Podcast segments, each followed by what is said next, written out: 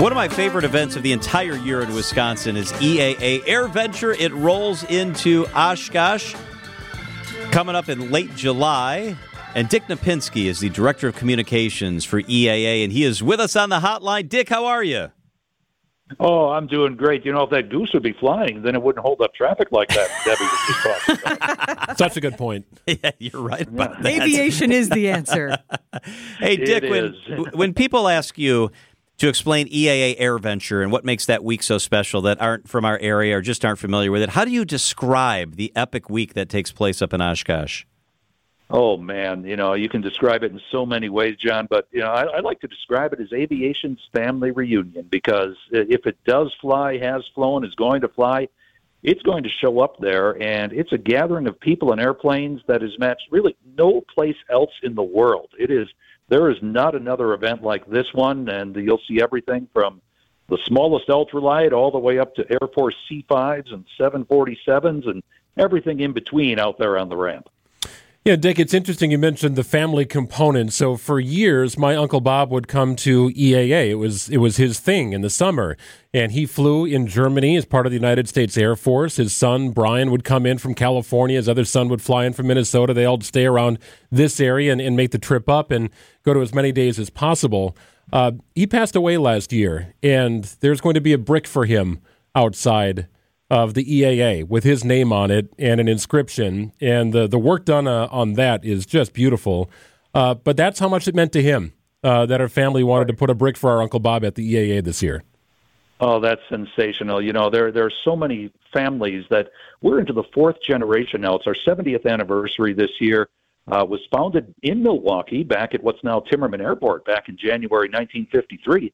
And it, it has become very much uh, for those who fly, it is a family gathering every single year. Uh, you know, we've got three and four generations sometimes meet uh, at Oshkosh to be a part of it, and it is their thing. And uh, you see uh, the the patriarch or the matriarch of the family was a pilot, and and that enthusiasm gets passed down. And so what we want to do is open up the doors to more people to understand what flying is all about, uh, the joy in it, the achievement in it, and uh, how how much fun it is to share it with others. Dick Knapinski is with us from EAA Air Venture. I get so excited about so many things related to EAA, but since I was a little boy, I've always loved the military stuff that comes in there. From I saw the stealth fighter there one year, the Harrier has been there several years. What's at the top of the list this year, Dick, as far as military hardware that's going to be on display? Well, if you like military hardware, both the, the current stuff and the historic stuff have we got a week for you from July 24th through the 30th.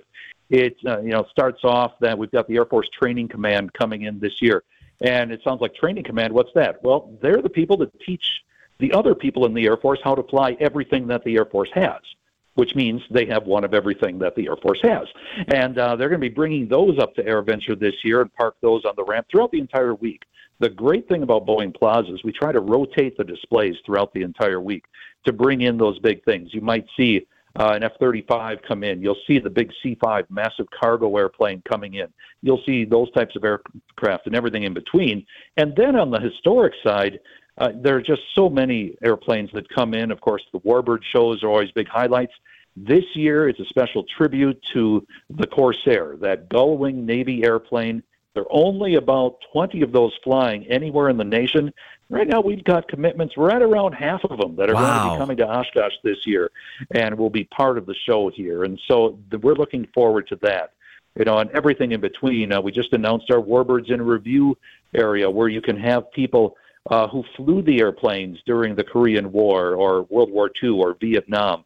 And uh, this year we have uh, Vietnam Remembered 50 years later uh, with some of the aircraft that were involved in that conflict as well. So, really, you look back over 75 years of military aircraft from World War II and even a little bit earlier, right up to today. It all comes to AirVenture during that last week in July. Dick, one of my super favorite experiences at EAA Air, EAA Air Venture was in 2017, the salute to Apollo with the seven astronauts there and just a great conversation with them. What is in store for space fans this summer? Well, space fans, you know, we're starting to get into that new age of space of the NASA Artemis program. That is coming to the fore. And so we're going to have an interesting um, comparison this year. We've got people from the Apollo program who will be coming. We'll be announcing some of the formal names here in the next couple of weeks. And then we're getting some of the people involved with the Artemis program, which is the program to send people back to the moon in the next few years. And so we'll have a chance to contrast, compare what was that like uh, flying to the moon back 55 years ago, uh, 50 years ago, when the lunar capsule, you have to admit, had less power than most of us have in our cell phones as far as computing power. And what it's like now, taking that knowledge gained from a half century ago and putting it into the Artemis program to find out what's going on. So NASA is going to have a big presence here.